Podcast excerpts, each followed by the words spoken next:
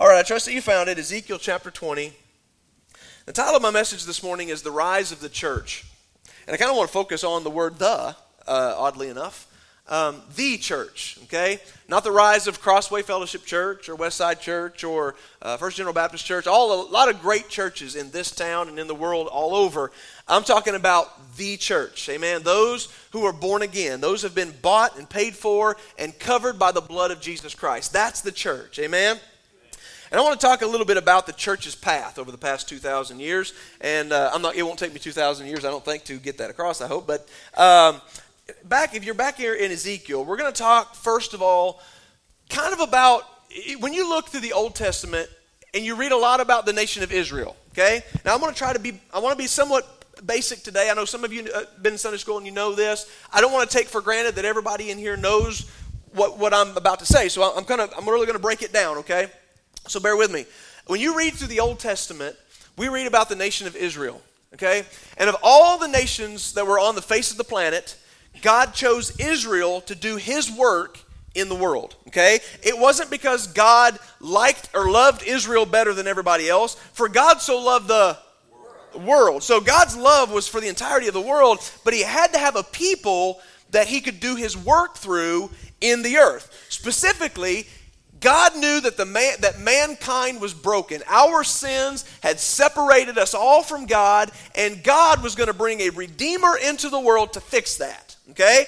And so he was making a path so that Jesus could come and be born in human form, die on the cross of Calvary for us. That was really the main purpose in God choosing the Israelites to be his people. Through the Israelites, Jesus was born. Everybody with me so far? So, what we find is way, way back when, when God looks at Abraham and said, Okay, you and your seed, which became the nation of Israel, you're my chosen people from now on. Okay? There was quite a ride those people took, okay? God, they would rise and they would fall, and they would rise and they would fall. But ultimately, God was faithful to them throughout the whole process, okay? They became rebellious, they ignored God's commands, so on and so forth. But God never stopped loving Israel, okay? That's important. Because you have to understand, and I'm not going to go into details here, but in the Old Testament, we're talking about the law. The, the, the world existed by the law. God gave His law, God's law, which we know as the Ten Commandments, but it was much bigger than that. The law. And basically, what the law said was this if you sin, you die. Okay? If you sin, you pay for it now. If you steal something from somebody, they chop your hand off right now. Okay? Law requires judgment now. That's all through the Old Testament. We'll talk about that. But when we get into the New Testament, we're in a period that's called grace. Everybody go, ah. Oh. Thank God for grace. You know what grace means? It means that though we fail God and though we sin against God, He doesn't bring judgment on us right now. He gives, we have space for repentance. The, the, the, the blood of Jesus, when He hung on the cross, hung on the cross, He took our judgment. Okay? So throughout the Old Testament, the rise and fall of Israel, but God never turned away from them. Okay? So, before I start reading in Exodus chapter, no, not Exodus, Ezekiel, I didn't tell you the right one. In, before we start reading in Ezekiel chapter 20, let me say this. That the Apostle Paul, when he, in his letter to the Corinthian church, he used the, the Israelites as an example. Okay? And he was talking about how they had got rebellious against God and how God had made the earth open up and swallow them. And he, he, he uses this as an example, but this is what he says. He said, All of these things happened to them, the Israelites, for an example to us upon whom the ends of the world have come. Meaning, when we read through the Old Testament and we see the path that Israel took and how God interacted in their life and in their nation, it's an example for us over here living in grace. Okay? So in Ezekiel chapter 20, if you've turned there, I want to read through this. I may even read the whole chapter. I'm not, not going to comment on every verse, uh, so don't freak out too much on that. But bear with me. I want you to see at this point in time, Israel is in a bad, they're in a boo boo state. Okay? They're not in a, hey, we're doing good now and God is giving us favor and we're obeying God. That's not, they're in a, okay, we've really messed up and we've ignored God. That's where the nation of Israel is at. And so God is, is compelling them to try to turn them back to Him. And so this is what happens in uh, chapter, 1 verse 1. Let's look here. In the seventh year, in the fifth month, on the tenth day of the month, certain of the elders of Israel came to inquire of the Lord and sat before me, sat before the prophet Ezekiel. Okay? The elders or the leaders of Israel said, You know, we really need to find out what God is saying to us. We want to get a word from God, which we find later their motives weren't probably exactly right. It was kind of one of those things where it's like if you woke up in the morning and you say, Okay, I want to live life exactly the way I want to live it. I want to do whatever I want, but I also want, you know, God in my hip pocket. And that's kind of the way these elders came to Ezekiel. And that didn't work for them, and it doesn't work for us either, by the way. Uh, the word of the Lord came to me, verse 2. Son of man, speak to the elders of Israel and say to them, Ezekiel, this is what I want you to speak. Thus says the Lord God, Is it to inquire of me that you have come? As I live, declares the Lord God, I will not be inquired of by you. Again, because I know you're not here to find out really what I want you to do. You're wanting my blessing with your sin. We know, how many of you know that God never places his blessing on our sin? His goal is to deliver us from our sin. Amen? Verse 4 Will you judge them, Son of Man? Will you judge them? Let them know the abominations of their fathers. And say to them, Thus says the Lord God, On the day when I chose Israel, I swore to the offspring of the house of Jacob, making myself known to them in the land of Egypt. I swore to them, saying, I am the Lord your God. So he goes back to the moment where God made a covenant said, This will be my people. Okay? Verse 6 On that day I swore to them, that I would bring them out of the land of Egypt into a land that I had searched out for them, a land flowing with milk and honey, the most glorious of all lands. So here's God's purpose for his people. And by the way, whether it's the nation of Israel, and what I want you to get, by the way, let me just kind of let you in on the, the, the, gist of all of this. What I want us to get this morning is I want us to see the connection between God's people, Israel, and God's people, the church. Okay? God's people, Israel, in the Old Testament, God's church in the New Testament. And so uh, the, the Israelites had been slaves in, in Egypt, and God comes and He delivers them in a mighty way, sets them free from the Egyptians. And God said, I have set aside a little bit of land for you on the planet. It's all yours, and it's literally the best land on the entire earth. He said it's, it's called Canaan's land. They call it the promised land, the land that flows with milk and honey. Do you know what that means? It doesn't mean they had a lot of cows there. Okay? Doesn't mean there was a bunch of beehives and cows, and so there was a lot of milk and honey. That's not what that meant. It's a land that flows with milk. it's a land that flows with milk and honey, meaning, man, you plant something, it's going to grow like crazy. Okay? It's just a land of plenty. And I am taking you there. Do you know why nations of the world still to this day are fighting over that little patch of ground? It's just got the blessings of God on it. It's the land that flows with milk and honey, and it's also the land that flows with oil. Seriously. I mean, this is look at you, look at your news. I mean, that's not some weird coincidence. God made this land great because he was taking his people there. God's plan for his people was blessing, goodness, protection, that not an enemy anywhere on the planet could ever conquer them. That was God's plan. But they never could, the Israelites could never just grab a hold of that and just serve God. They were always trying to bring other gods in, they were always pursuing their own pleasures and their lusts. And we're going to see that here in verse 7. I said to them, Cast away the detestable things your eyes feast on, every one of you, and do not defile yourselves with the idols of Egypt. I am the Lord your God. But they rebelled against me and were not willing to listen to me. None of them cast away the detestable things their eyes focused on, nor did they forsake the idols of Egypt. If there's one thing that Satan's always going to make sure and try to do in the lives of God's people is make sure that there are detestable things before our eyes. What's the detestable things he's talking about? Anything that God says don't do. I mean, for them, it was idols. They'd spent 400 years as slaves in Egypt, and all of those Egypt gods had just kind of rubbed off on them. Okay? Here, I mean, imagine, look, I mean, put yourself in their shoes. They're, they're getting beaten by, they're getting beaten, but you watch me. Jeff's, Jeff's my uh, edge monitor. You guys know me. I'm not exactly full of grace. So when I get close to the edge, I need like a, I need like a beep, beep, beep when I get closer to the edge. Uh, okay, what was I saying? Anybody know? Detestable things, thank you. In the land of Egypt, the detestable things for them was the gods of Egypt. And, and they're, they're, uh, they're slaves in Egypt, and they're getting beaten every day by the Egyptians, and they've come to the conclusion that God has bailed on them. Our God must not really be there for us. And these Egyptians are prospering, they're rich, they're wealthy, and the Egyptians have all kinds of gods. So they just, it started to rub off on them a little bit. Maybe we got the wrong God. Maybe we just, and then God comes in in a mighty way, crushes the gods of the Egyptians, and shows himself to be the one true and mighty God, okay? But the, the Israelites just never could quite take the idols out of their hip pocket. There was always something detestable, something they weren't supposed to do, or something they weren't supposed to have that was constantly beckoning for them. And folks, that is not any different than it is for me and for you. There are, you, you name it, everybody's got your idols that Satan's trying to keep in you. That's something that, that God says, don't do this or do this, and that we're drawn to. We're, it's our sin nature, and it's ugly.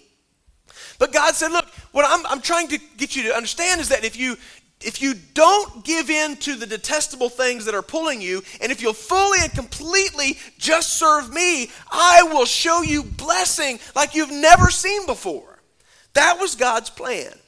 But he never could completely do with the nation of Israel what he really wanted to do because they could never completely turn their attention completely to him. Is it like that in the church? I think in many ways it very well can be. See, God's doing the same thing in the church of Jesus Christ. We are, we are Jews, according to, according to what uh, Paul said, basically. Spiritual Jews, in the sense that we are God's people now. All of God's blessings to the world does not flow through the nation of Israel anymore, it flows through his church. Let me say that again. All of God's blessings to the world today flow through his church. That's his plan. And God said, I want my people, I want my church to know my blessing, to know what I can do for them and what I can do through them. But many times the detestable things, and it doesn't, that detestable thing doesn't always have to be a sinful thing, by the way. Many times it is. Anything that you and I treasure more than we treasure God becomes detestable. Your job can become detestable to God because it means more to you. Your family can become detestable, that detestable thing, because it means more to you than God. So, God trying to do in his people today, the church, and he never was able fully to get the Israelites to see it. I, I, I just pray and hope that it, that we as the church of Jesus Christ and the church of Crossway Fellowship Church don't have to wait till Jesus comes to figure out how great and mighty God is and to figure out exactly what it is he's wanting to do in the earth. Amen? He goes on to verse number uh, 7, or number uh, 8, last part of number 8. Then I said I would pour out my wrath upon them and spend my anger against them in the midst of the land of Egypt. Remember, we're back, this is back in the day of judgment. But I acted for the, this is important, I acted for the sake of my name, that it should not be profaned in the sight of the, among the nations whom they lived. God said, when I dropped the hammer on them, I, I had to take the rug out from underneath them. I brought judgment on them, not because I hated them, not because I was lashing out at them, but I had to preserve my name in the earth.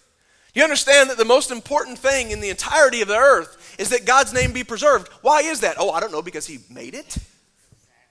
Shouldn't God be honored and glorified in the world that He created? Of course He should. And He chooses to do that through His people, but the Israelites were no longer being a true representation of God, and He had to just take the wind out of their sail in order to keep from the rest of the world having a misunderstanding about who God really was. He goes on to say, verse 10 So I led them out of the land of Egypt and brought them into the wilderness. I gave them my statutes and made known to them my rules, by which if a person does them, he shall live. God saying, I didn't come up with any weird rules that were hard, just if they obeyed my commandments, they would live. What does that mean? If we do, okay, here's here, I'm going to break it down very simple. If we do what God says to do it's a good thing. All right? If we don't do what God says to do, it's a bad thing. Okay? You say, well, that's simple, that's easy. Why would you even say that? How many of you find it hard to do the good thing? I do. You do. Paul did. We find, eh, even though we're God's people, even as the church, we've got God's Spirit within us, and at times we just find it hard to do the right thing. I don't know why that is. Paul couldn't figure out why that is. He said, I go, I want to do the right thing, but I find myself doing the wrong thing. Let me just use this as an example. Do you know why I look like a raccoon this morning? because you did the wrong thing. Because I did the wrong thing. Well, or I, I let me put it this way: I didn't do the wrong thing. I uh, neglected to do the right thing. But here's, here's my point. My point is, we go over to Norwood yesterday to watch the Brady play baseball, and we're sitting there in the blazing hot sun, and my wife says to me, "Would you like some sunscreen?" Now, I, am not making this up. This is just coming. I mean, literally, in my mind, I'm thinking that would be the right thing to do. I'm fair complected. I know I'm going to get sunburn. That would be smart. And so in my mind, I'm literally thinking, yes, I need, I need to put on some of that sunscreen. But what came out of my mouth was, no, I'm good. I don't know why. I literally don't know why. I was getting dressed this morning. I'm combing my hair, and as the comb rakes my sunburn, and I'm in excruciating pain, I'm thinking to myself, why didn't I just put on some sunscreen? It makes no sense. Literally, right now, I'm, I'm bumfuzzled. I don't know why I didn't do it. I meant to. I needed to. I knew I needed to, but I didn't do it. But how many times in our own in our walk with God that we're faced with something that we know is a sin, we know it's not right, and inside God's Spirit is saying, "No, don't do that." Or he's saying, do that. I mean, he's given us direction, and we know that we need to. We're saying to ourselves that we need to, and then we just don't. It's a mystery, isn't it? And these are the moments that you are so thankful for this grace period that we're in. That's ultimately what that's ultimately the conclusion Paul came to, by the way. He said, I don't know why I do the things I do. I want to do, I don't, I don't, I find myself not putting on sunscreen when I should, so on and so forth. But he goes on to say, but thank God for Jesus. Hallelujah. Thank God for Jesus who covers us in those moments of time. The rules he gives us, the commandments are for our benefit. They're, they're so that we can live. Amen? And you've heard me say this a thousand times. What if the whole world just lived by the Ten Commandments? The whole world just took the Ten Commandments and lived by them. Do you know what would happen? Well, first of all, if the, if the whole world would have done that since Adam and Eve, nobody would ever die. What is it that brings death on the world? Sin that is in the human race, right? But but even even so, take death out of the equation. If the whole world just lived by the commandments of God, this place would be a great place to live. Prisons would shut down, jails and shut down courthouses. There'd be no need. People would love one another, and people would be loving God. God said, "I gave you my commandments, my rules, so that you might live." But they ultimately when you don't choose life, what are you choosing? Death. They literally chose death over life. Why would anybody do that? I don't know. Why do we? Verse 12 Moreover, I gave them my Sabbaths as a sign between me and them, that they might know that I am the Lord who sanctifies them. But the house of Israel rebelled against me in the wilderness. They did not walk in my statutes, but rejected my rules, by which, if a person does them, he shall live. He says it again, and he'll say it again. A couple different times, God says, By the way, those who keep my rules shall live. Okay? And, and, we, and I get it. Listen, we understand being a Christian is not all about rule keeping, is it? But how many know the rules? It's not, a, it's not about do's and don'ts. I get it. As a, as a, church over 2,000 years, we've, we've compiled our list of do's and don'ts. Christians don't do this and they don't do that. And, and in many cases, we've, we've, just, we, we've just put handcuffs on people. We've made it all about rules, and it's not all about rules at all. It's about the Spirit of God leading us every single day of our life. Amen? But that being said, there are do's and there are don'ts. There are things that God wants us to do as Christians, and there's things He don't want us to do as Christians. And I could stand up here for the next hour and a half, two hours, probably take me the rest of the day, and I could give you a whole list of what those things are. What the Scripture talks about you should do and you shouldn't do. And you know what? We would everyone find ourselves in the don't do column and we'd find ourselves in the do column. If, if I were to do that, you'd say, oh, well, I do this. Oh, I do that. Yeah, I do that. I'm good. I do that. I do that. I do. Well, they don't do that, but I, I don't. You know, I mean, we'd find ourselves measuring up, and the bottom, the bottom line is there are do's and there don'ts, but it's not, we don't have to agonize over those things. You know why? Because the Spirit of God lives within us. If we are seeking God and we're open to God, and our desire is to fulfill God's calling in our life, then we're open to Him and He's able to show us every day those things do's and don'ts and the rules that give us life. Amen? I don't know about you. Every single time I have ever went off road and did my own thing, God is saying to me in my spirit, put on sunscreen. right? I mean, he's saying to me, don't do that. Don't say that. Every time I've gone off script and did my own thing, it didn't bring life. It didn't. It didn't bring good things. It brought negative things in my life and for people around me that I, that I care for. But for those times that I, I listened, as the, the Holy Spirit quickens me to do this, don't do that, the times that I've yielded and been obedient, nothing but blessing has ever come out of that. I, I, what I'm saying is, literally, in my own little puny, simple life, I have proven this to be true. Or let me put it this way God has proven this to be true in my life. Amen? Then he goes on to say, verse uh, 14. But I acted, here we go again, but I acted for the sake of my name, that it should not be profaned in the sight of the nations, in whose sight I had brought them out. Moreover, moreover, I swore to them in the wilderness that I would not bring them into the land that I had given them, the land flowing with milk and honey, the most glorious of all lands. Okay, so again, we're talking about the rise and the fall of the nation of Israel and then the rise again, right in the fall and the rebirth. But in this moment, God had, God had promised them, God had put all his promises on the table. I'm, I'm taking you out of slavery. Who in the right mind wouldn't want that? I'm taking you to a land that's just awesome, best, best patch of ground on the entire earth. I think it's the little seven acres out 76 highway, but according to God, it's Israel, right? I'm taking you to the best little patch of ground on the earth, and it's all yours. The promise is on the table. And through their own rebellion, literally now they come to the point where God says, Now I'm not going to bring you into that land. These people literally left the promises of God on the table.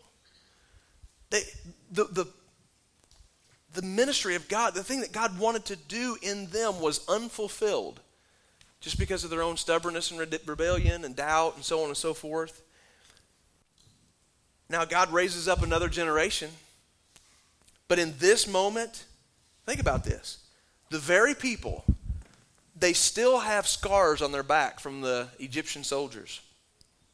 They have they went through all the plagues. They walked through the Red Sea as God parted. They literally, with their own peepers, witnessed the majesty and the miracles and the power of Almighty God, yet they continued to doubt. And so when they get to the promised land and they said, Nope, God just can't do this one. God just can't, those people in that land, because see, the land wasn't vacant that God was taking them to, by the way. It wasn't just vacant land, you know, with a, you know, United Country Realty sign out front that said for sale. No, it was occupied by other nations who had armies and big, strong men. And so God said, I'm taking you to this land. It's your land, and you're going to fight for it. I'm going to give it to you. And that's when they said, No, we, no, we can't. God, God's not able to do this for us. And God said, finally, after compelling with them and compelling with them, God says, okay, this group right here, these, this generation of Israelites, will never enter in to the promised land. Okay, keep in mind, I need, I need a barrier. Here, here's this, here is the, is the Jordan River.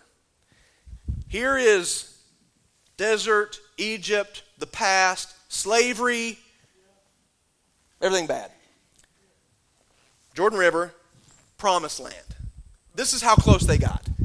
They're here, okay?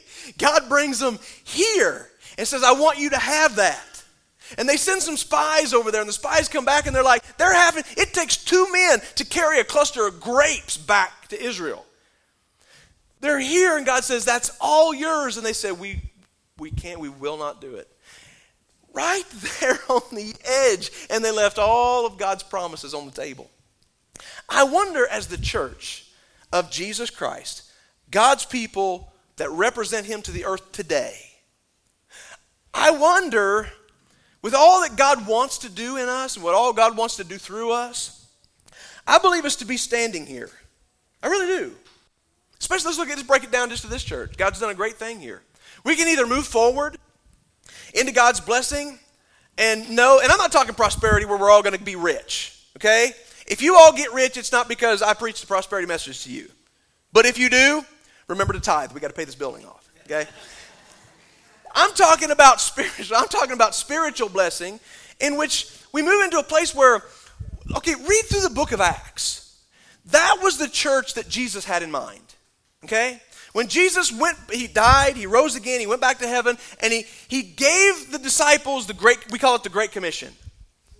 Go out into all the world, big build, build big churches, come up with programs, build denominations. No, that's not what he said.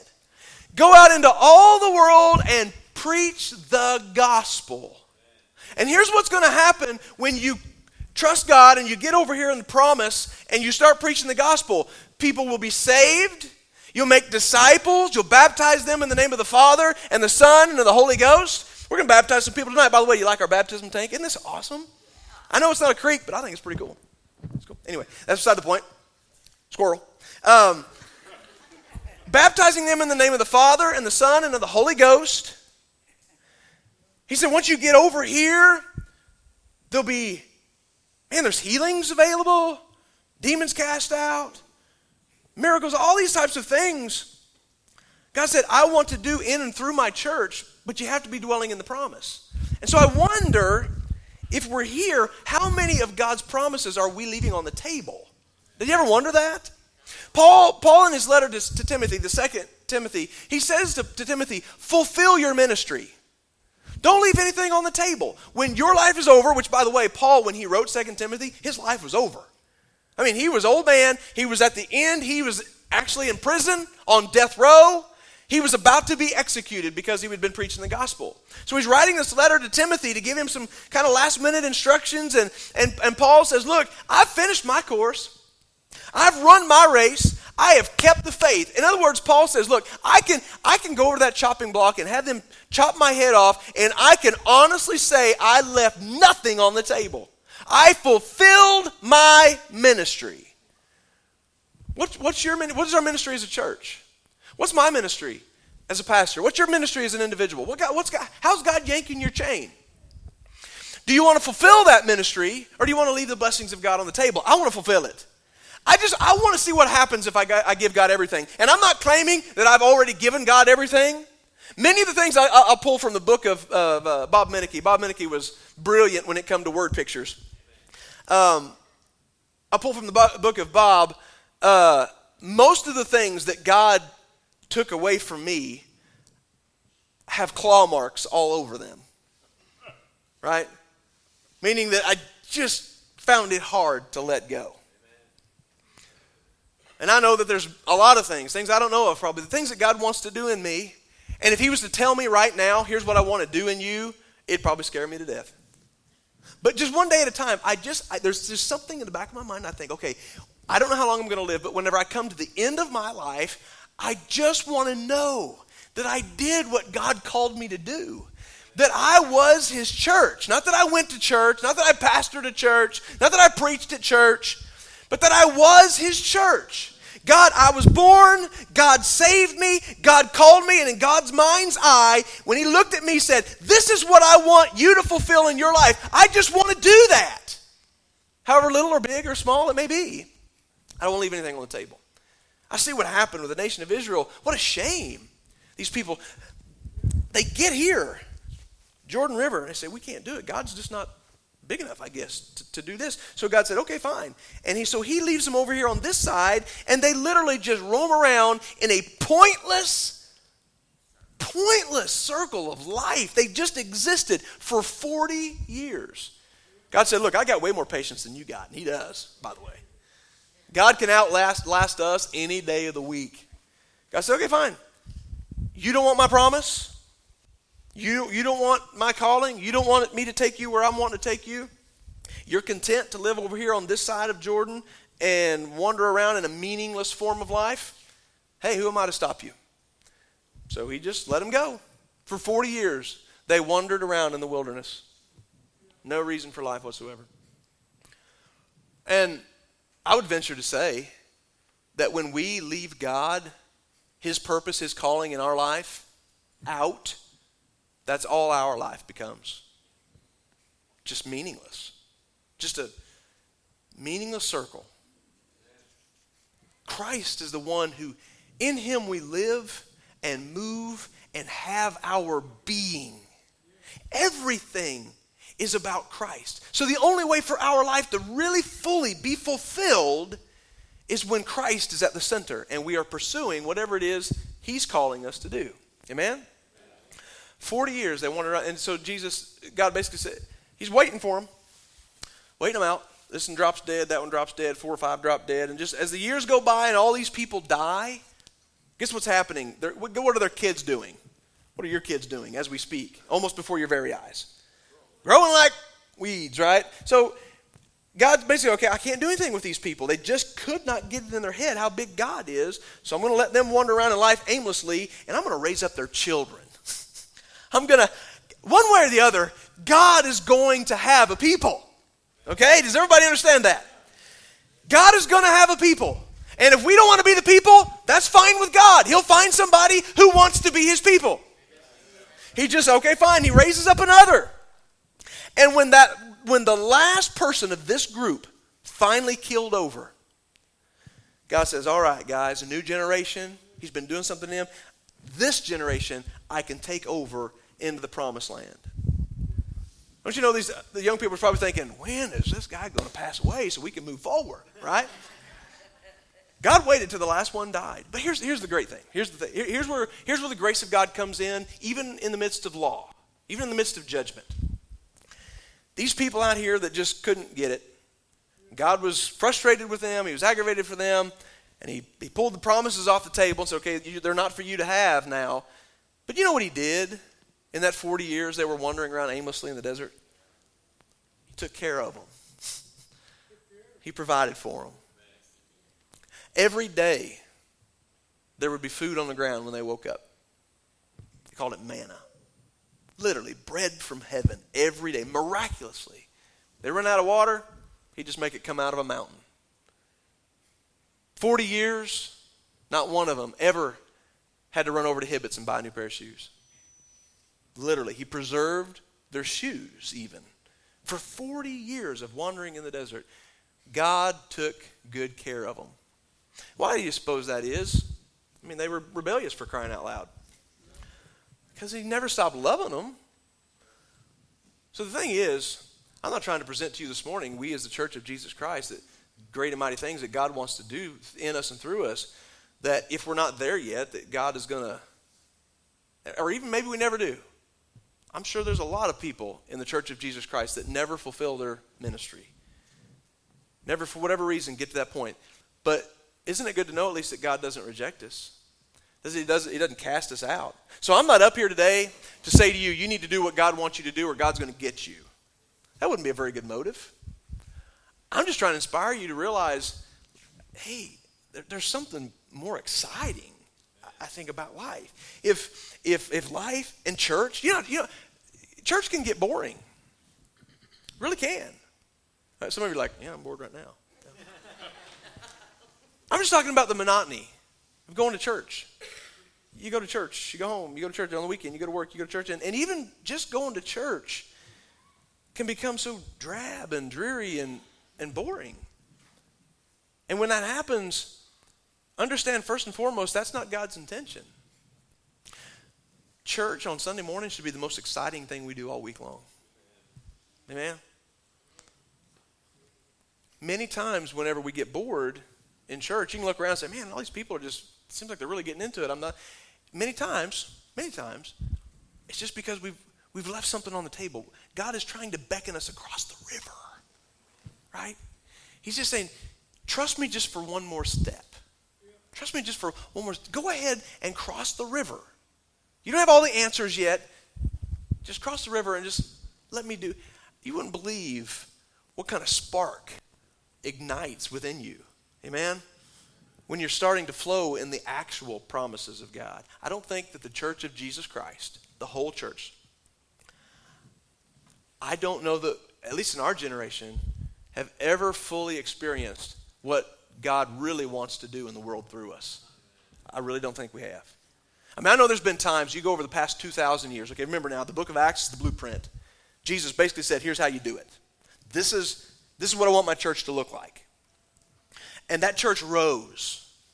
And that church 2,000 years ago that Jesus left was mighty and it was powerful, it was effective. and it grew and it rose, but there come a time where people got bored in it, people got greedy in it, people got wise in their own tactics, and just the, the church has taken many rises and falls over the past 2,000 years. I can't speak to every generation. I think that I think that we got a good thing going right here at Crossway Fellowship Church. I really do. The church isn't what it needs needs to be. I wouldn't say we know that the church is broken. Again, the church, the whole church of Jesus Christ.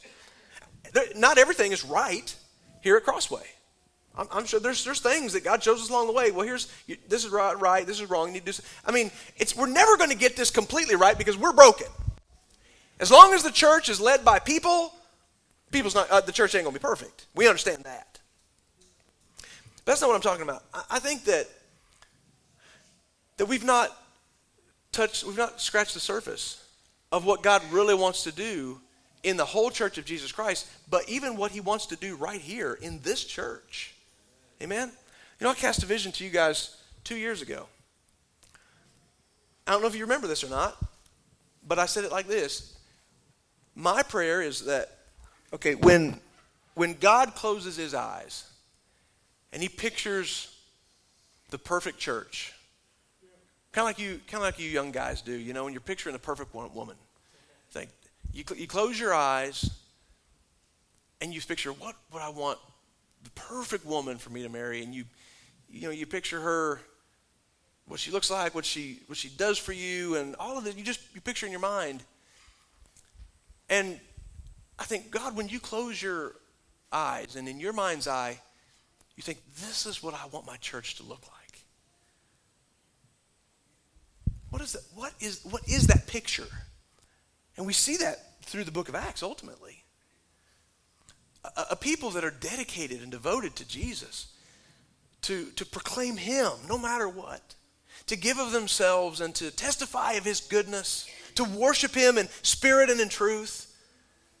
So, God, when, when you I mean, like if this young guy, he's picturing, okay, this is what I picture, and he opens his eyes and he sees a girl that's nothing like that. He's like, oh, no, that's not it. This is it. So I don't want Jesus to, to uh, close his eyes and say, This is what I want my church to look like. And then open his eyes and look at Crossway and go, Oh, no, that's not what I had in mind at all.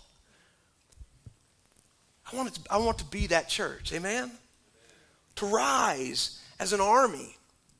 To know that we're a part of something that's far bigger and greater than ourselves.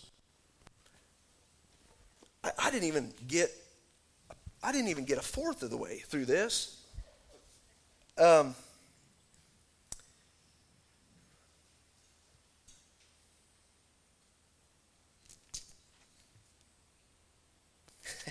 stay with me. I, I, there's so much left. I, if I try to stay with me this morning, I may just carry this on next week. I don't know. Don't let that keep you from coming.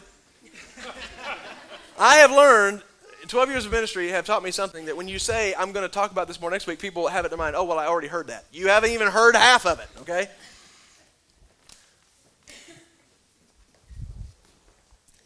I think it's a good spot to leave it. That if you were to picture this morning, just visualize in your mind a table, big, long banquet table right up here. And you're starved to death. You're hungry. I mean, it's quarter after. I don't know about you. I always eat at 11:30. My, uh, my tummy starts rumbling. And you think, and you're hungry and you see all of this food. And you think, and you sit think, oh, I just, I can't wait. As soon as service is over, I'm, I'm going to go get me some of that food. And you're going to eat. And I say to you, eat until your heart is content. Whatever you do, do not go away hungry. Plenty of food. I mean, we've got fried chicken, we've got roast beef, right? We've got brown beans and ham and cornbread and cheesecake, and I see this lips are smacking. You'd come up and I say, eat till your heart, there's plenty. You would get you would come up here and you would eat, you would enjoy it. And if you were to leave still hungry, whose fault would that be? Would it be mine? If you come and complain to me, I'm just not getting fed. I just didn't I'm just I'm saying, look, it was the the table was spread. If you go away hungry, it was because you left stuff on the table. Well, I'm, I want to encourage you to know this morning that th- that table is here. There is a table spread up here, but it's a table full of spiritual blessing. There's a whole bunch of peace up here on this table. Some of you desperately need some of that peace. You're just in, you're just in emotional turmoil for whatever reason. Maybe it's your fault, maybe it isn't. That's, that's irrelevant whose fault it is. But Jesus said, Look, i am the Prince of Peace, and I've got peace available.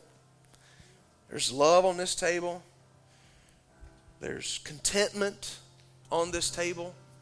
Trying so hard to get what the world has, and God said, you know, I tell you what, the most, the, the greatest blessing you can ever have, the, one of the greatest things you can feast on from the table of God is, the, is contentment. Being content with godliness. Amen?